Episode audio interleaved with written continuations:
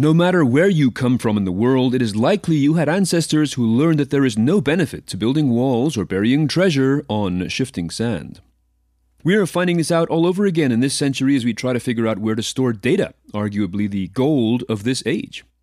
An interesting collection of privacy and data protection laws runs directly in the face of a global marketplace filled with storage centers and communications networks and competing priorities. And this makes data sovereignty something of a paradox. Who can you turn to? And who can you trust? This is the Security Sessions podcast brought to you by Thales and hosted by me, Steve Prentice.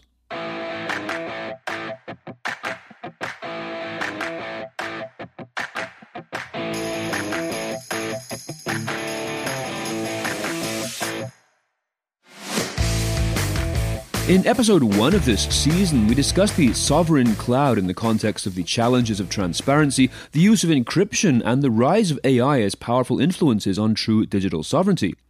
And now, in episode three, it is my pleasure to welcome two great cloud experts. First, Sean Heide, a research technical director at the Cloud Security Alliance. Hey, Steve. Hi, everyone. Thanks for having me today. And also, welcome to Chris Holland, who is VP of Cloud Services at Thales. Hi, Steve. Hi, Sean. Nice to be here.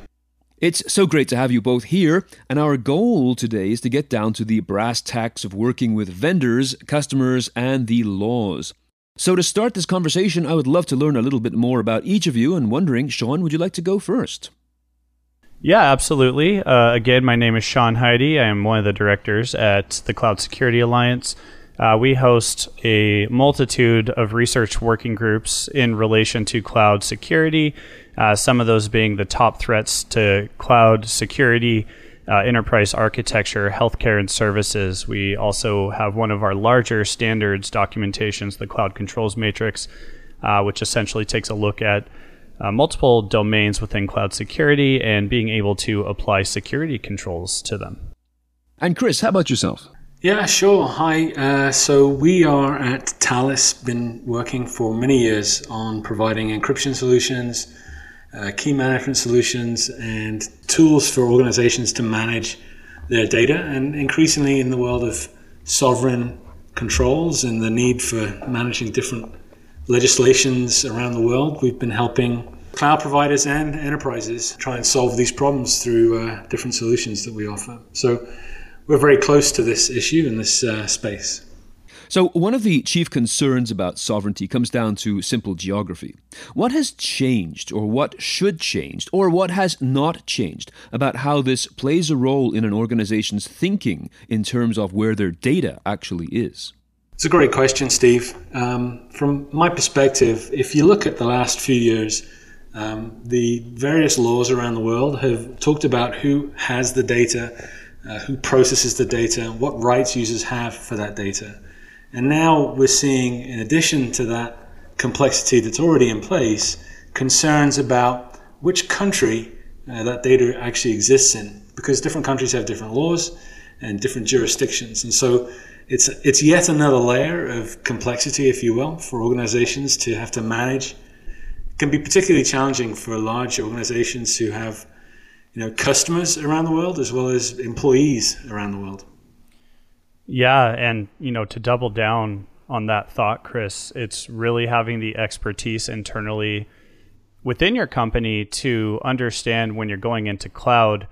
You know, you may uh, think at first that it's being hosted locally or within a, a certain geographical location, but it's another to actually ask the question and pose the questions to the vendors on the reality of where a lot of uh, the additional cloud infrastructure is living and understanding if data is transferring over borders and you know how will that impact our use case? So are we do we have customers that are feeding in this data? Is it internal company data that's crossing into these certain cloud buckets? And so it's it's really important to kind of take a deeper dive and an approach to understand truly where a lot of that data is living and the borders that it is crossing yeah, that's a really good point. And I think you said something that triggered a thought for me, which is that often when I'm talking to folks, they're thinking about their own software applications, their own databases, perhaps some of their lift and shift work that they might be moving into a cloud service provider.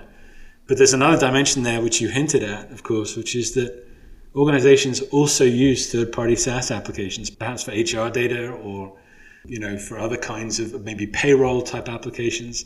And we need to be aware of organizations need to be aware of where those organizations, their vendors, are, are storing their data as well. So it's not just about you know where my data in Amazon or Google is. It's also about you know who my service providers are and where they're storing, backing up data, where, where their employees are, and so on. It's it's a, it is a complicated uh, mix. It sure. is, and you know, this is we've spoke about this prior, but you know, the whole idea of the vendor of my vendor, and and this is a concept, and you know, I'm not sure if it's it's been slated as such like that, but it's critical to know, you know, you're going with a vendor, but you have to understand they also have additional cloud infrastructure, like you said, Chris, and really not being afraid to ask those questions of them on how they are using it, how it's being supported, and you know you, you get a confidence boost when they are able to approach you and provide a lot of those details to you. You can actually you know be like all right this this vendor has a clear understanding. They're very willing to open up about how they are using cloud and and it provides a lot more confidence which i think in security and you know in relation to data we're all really looking for is just a confidence boost. What's the best way to make that confidence boost happen I mean, is this something that you can explain visually in terms of having some sort of visual map of where data actually does reside? Is that used, or is it simply just an education process of talking about servers and locations in countries? In other words, what are the tools that you can use to help people of different levels in an organization truly comprehend the nature of borders and storage and movement of data? I think this is something it's it's both knowledge based and visual based. And for something like the Cloud Security Alliance, how we really have approached this over time is with our cloud controls matrix mappings, as well as our CAIQ security consensus questionnaire, which is essentially a list of questions that you can provide to your vendor. And if they are willing to fill it out, they can. And you know, there's a shortened version because you you know vendors when you approach them with 150 questions, oftentimes it, it gets quite overwhelming for them. They don't want to fill it out. It, it takes procurement times a lot longer to complete. And so it is having the ability to approach them with a set of standard questions, which we have tried to address over time, and it's worked very well. Um, and it essentially will create, you know, this database of anyone that can use it. It's very vendor neutral. If you are a customer looking for that, you can reach out to them and or reach out to the CSA, take a look at this database. But you know, coming back to that, it's having the ability to know what questions to ask and having that guidance and trust in the vendor that they will respond accordingly and essentially you're just trusting that they are going to respond and this this goes on top of what else you would really ask from a vendor on hey can you provide us any uh, architecture usage for these specific components within your company. Um, you know, this is aside from things like SOC reports, but it's really digging deeper on, hey, let's take a look at your architecture if you're able to provide it, you know, by NDA, and let's have a look at how uh, data is crossing borders. Let's see how uh, internet connections are talking to one another, and kind of building that bigger picture. And so I, I think one hand it's technical, on the other it's compiling all of this knowledge and putting it all together to draw a uh, more granular conclusion. I think it's a great point uh, Sean's making, and I think if hopefully all of the people listening to this have engaged with the CSA at some point or at some level, but if they haven't, I really do applaud what the CSA has done in terms of helping folks understand the different layouts of clouds and, and the, particularly the shared responsibility matrix, which has been used for a long time now to help folks understand the difference between what the cloud provider's responsibility is for security and what the uh, customer's responsibility is. And then, you know, I know recently they've updated some of that to include these ideas of sovereignty and jurisdiction. And I think it's incredibly helpful because, you know, without that guide, those set of guideposts and rules for organizations, you know, they can get pretty lost. And by providing that framework, it helps. I mean, not only does it help customers, but it helps us as a vendor as well uh, all get on the same page in terms of the language that we use and the way we approach solving those problems. But do you find that there are particular questions that do get overlooked or forgotten? Uh, perhaps areas like backup or failover, uh, particular segments that continue to be kinds of holes in people's comprehension? Honestly, some of those questions naturally by vendors because they're using AWS or they're using Microsoft or they're using Google there's the idea that they are covered as far as backups and critical infrastructure being able to be spun up again on on the spot. And if we spin this back to data, you know that that is a correct idea somewhat but on the other end of it it's truly knowing what you are building out in your cloud infrastructure if you're a vendor. And often we have found that they say they're potentially doing one thing but they actually don't understand the architecture behind the cloud. If where a lot of these other geographic failover locations are at. And it's really, you know, being able to take that and asking them the questions on top of those. That's often what I have seen is not a true understanding of where a lot of this is living and a lot of where the failovers are actually living at and being spun up at. I think I think that's right, uh, but I think it's even more complicated than that because while you might be able to sit down on one day and, and map it all out, the fact of the matter is it's going to change over time. So the vendors that you work with are going to expand their services, they're going to change their services. So unless you're keeping an eye on that and modifying what you're doing, then then that's something to be concerned about. Organizations themselves, right? They create contracts to do these things, and then over time, people move on, people change. These contracts come up for renewal. Nobody knows why it was this reason. It gets renewed, and maybe it shouldn't be renewed, or somebody does a cost saving and goes somewhere else. Or, um, you know, or companies acquire and divest, and, and the rules that they have to deal with change. So, you know, it's all very well sitting down and, and planning it out one day, but the idea that it's static is, um, you know, it's not necessarily the, the right uh, thinking.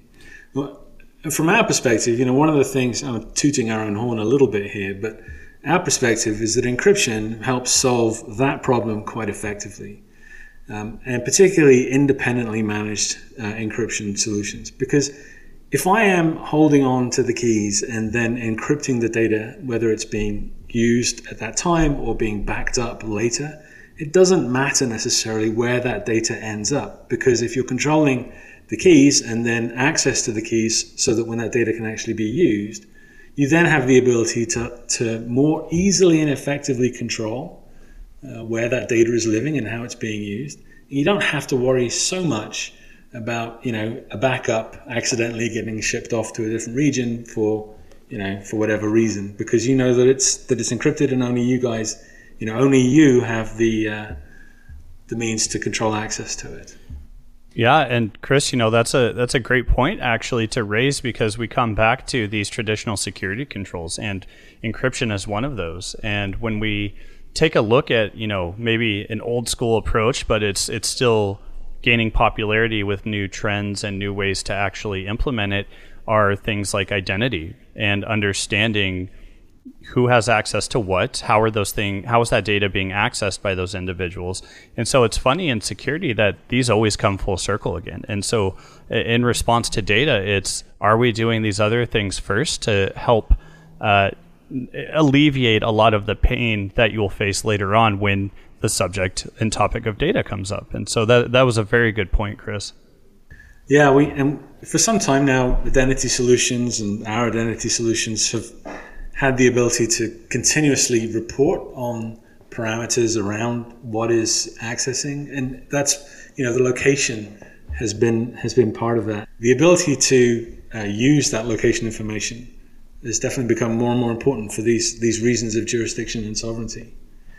Um, I think there's another dimension as well to helping organizations manage the sovereignty, and, and it's this is now back to you know a company's own workloads and where they're running, as opposed to necessarily you know where their SaaS application vendors are running their clouds, which is this emergence of um, domestically run cloud services that are done in partnership uh, with a global cloud service provider. And we've seen quite a lot of that happening in Europe, um, particularly in you know the main economies in France and Italy and, and Germany and so on, where uh, both you know Google and Microsoft are partnering with service providers in those countries to operate you know what looks like and behaves like a Google Cloud, but has the assurance of being operated by a domestic provider in that country uh, on infrastructure and in data centers that are controlled uh, in that country. So the service providers themselves are starting to uh, address some of these problems as well with,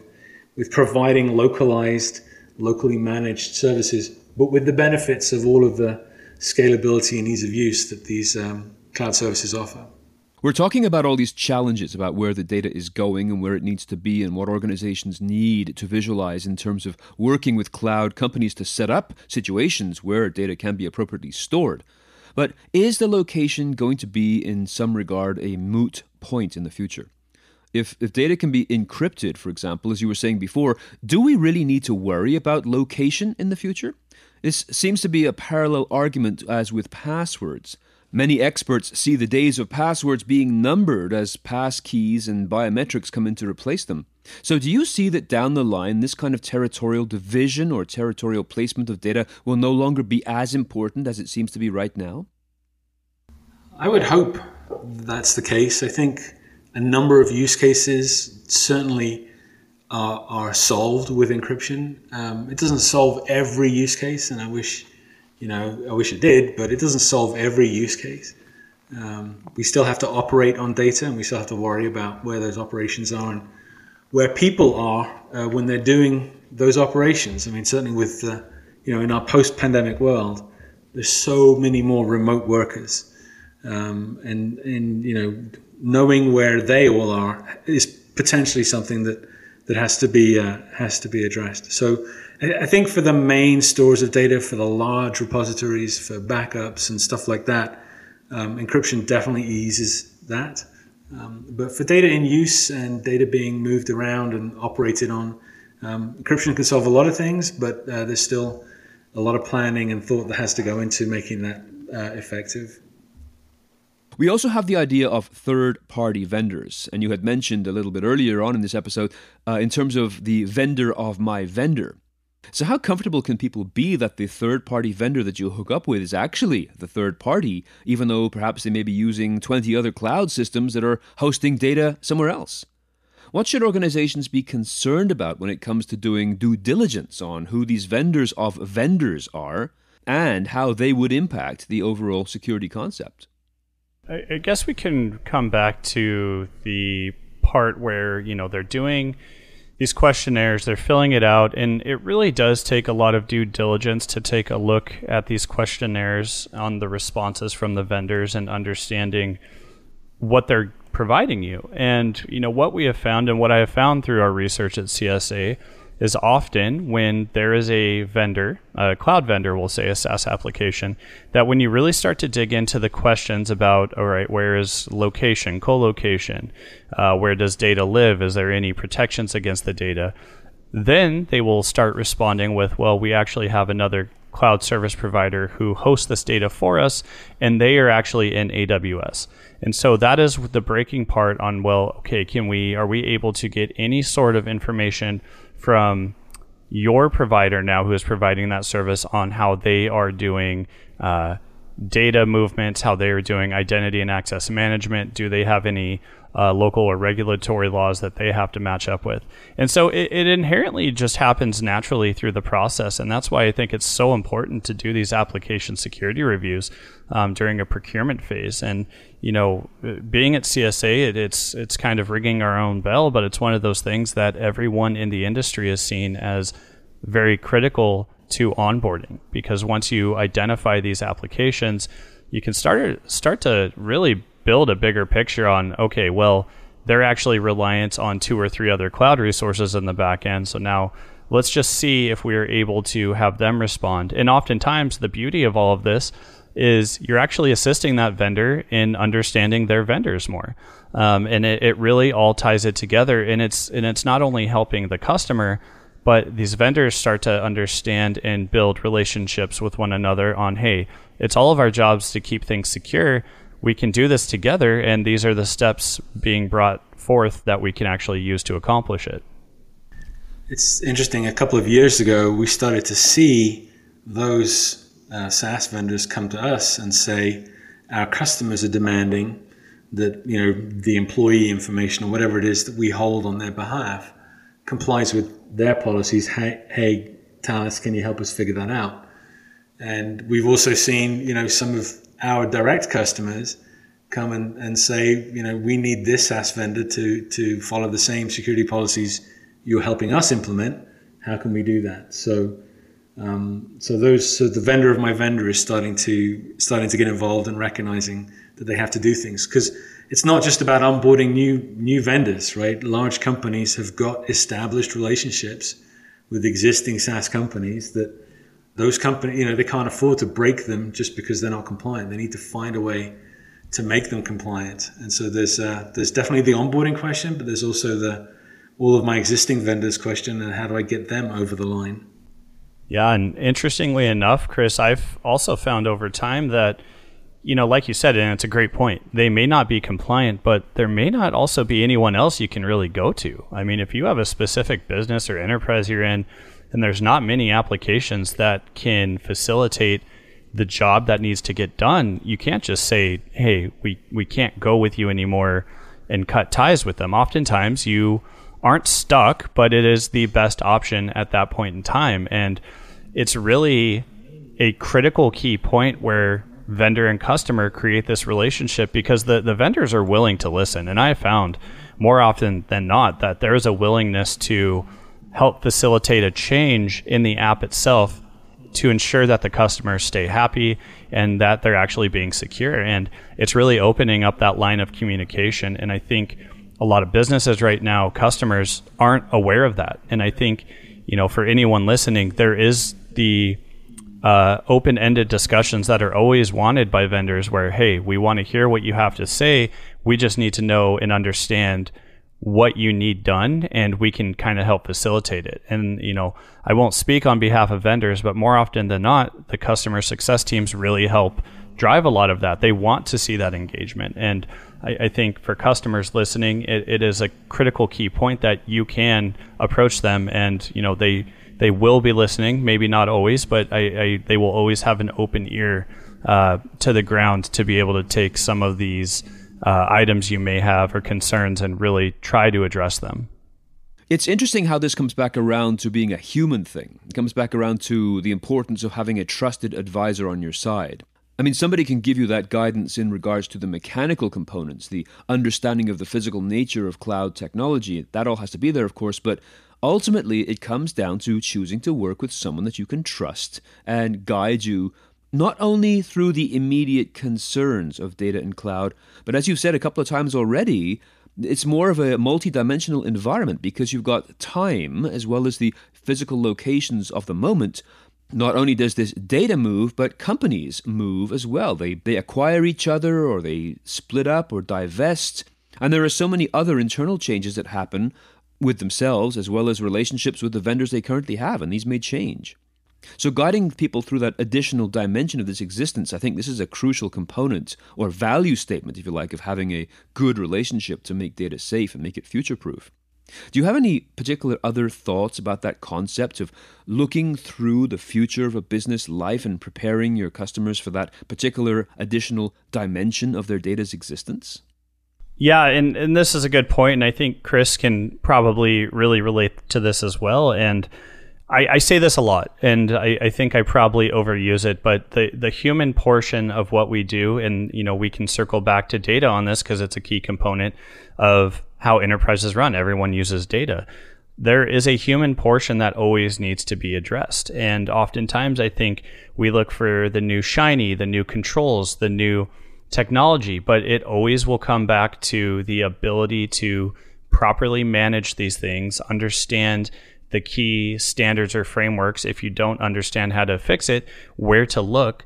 And there's always going to be that component of human nature where you actually need that to drive and facilitate a lot of this. So if we understand, if we don't understand where our data is at, or we don't understand the legality forces of it, we need to find someone or someone needs to be able to help facilitate those changes and really drive home what is actually needed. Um, I'm, I'm curious, Chris, have, have you felt the same way?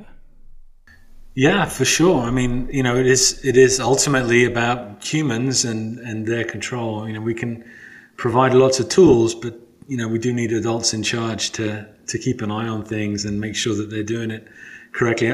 Partly, I think that's why I think the CSA's models there are particularly helpful because it gives folks the kind of guardrails on how to do that.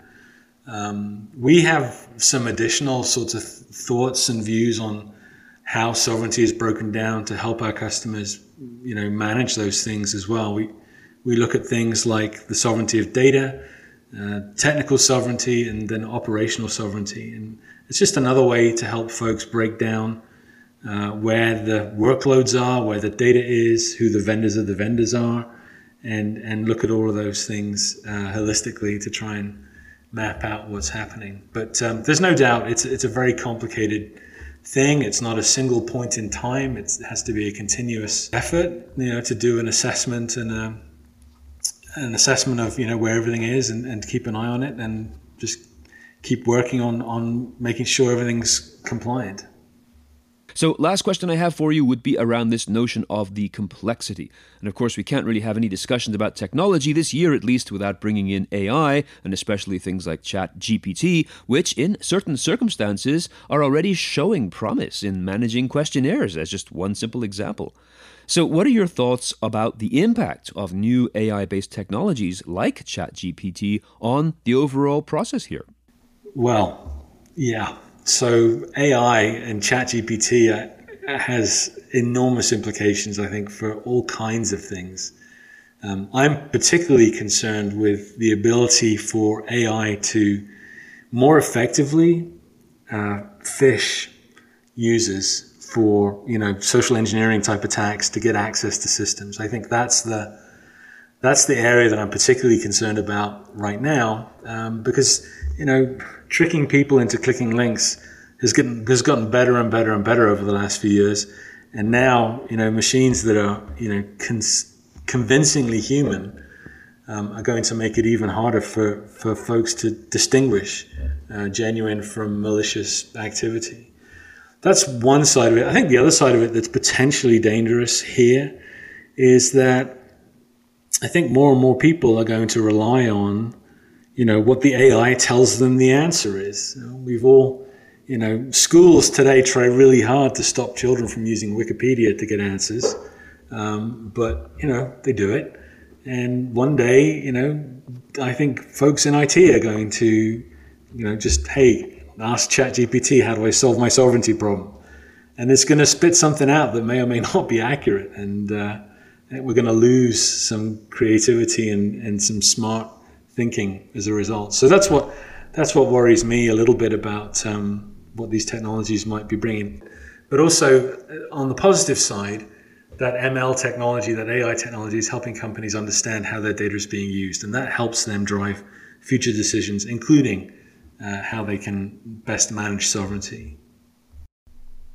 Yeah, and you know, we recently published a research paper on security implications of ChatGPT. And of those were some of the things, Chris, that you identified. I mean, it's the speed at which you can now have answers provided to you. On the flip side of that, it's how do we verify that these answers are accurate?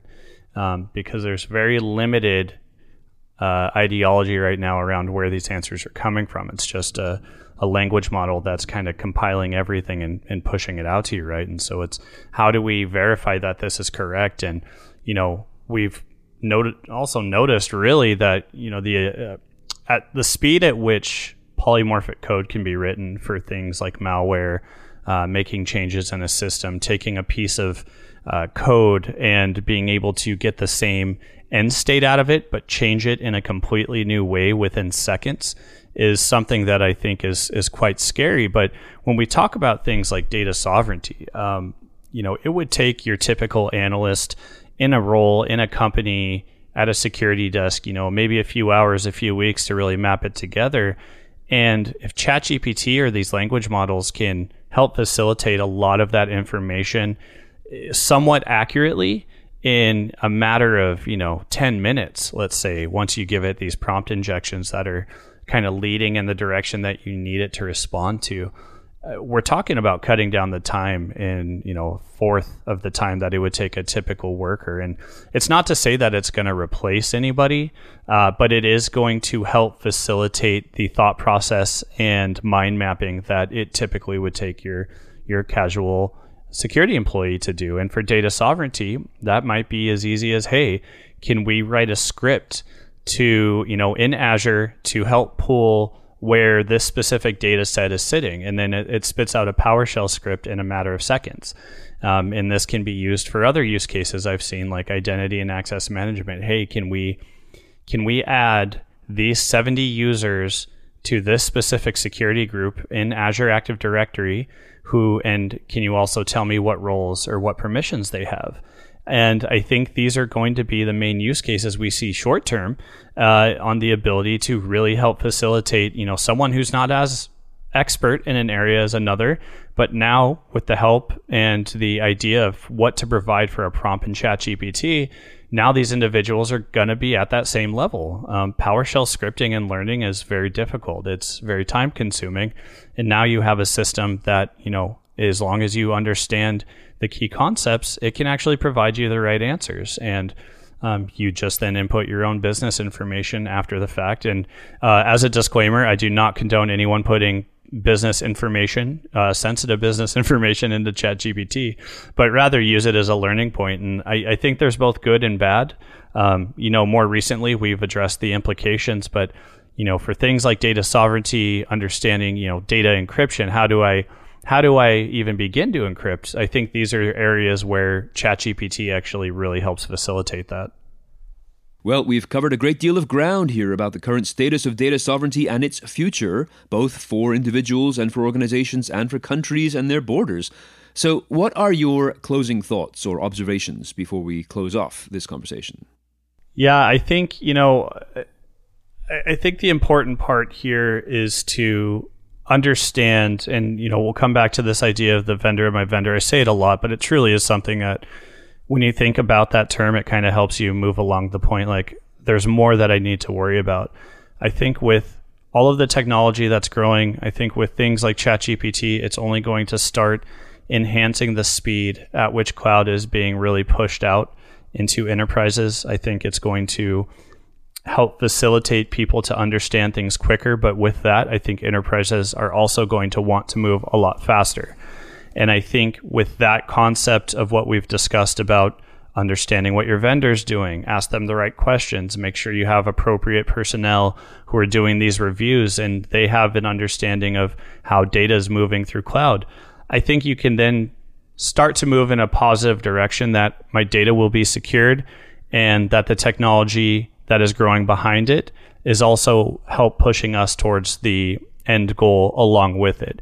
And so I, I, really just want to, you know, leave with there's there's positives of all of this, and it's really do the small things now so you're prepared for the larger things at a later time.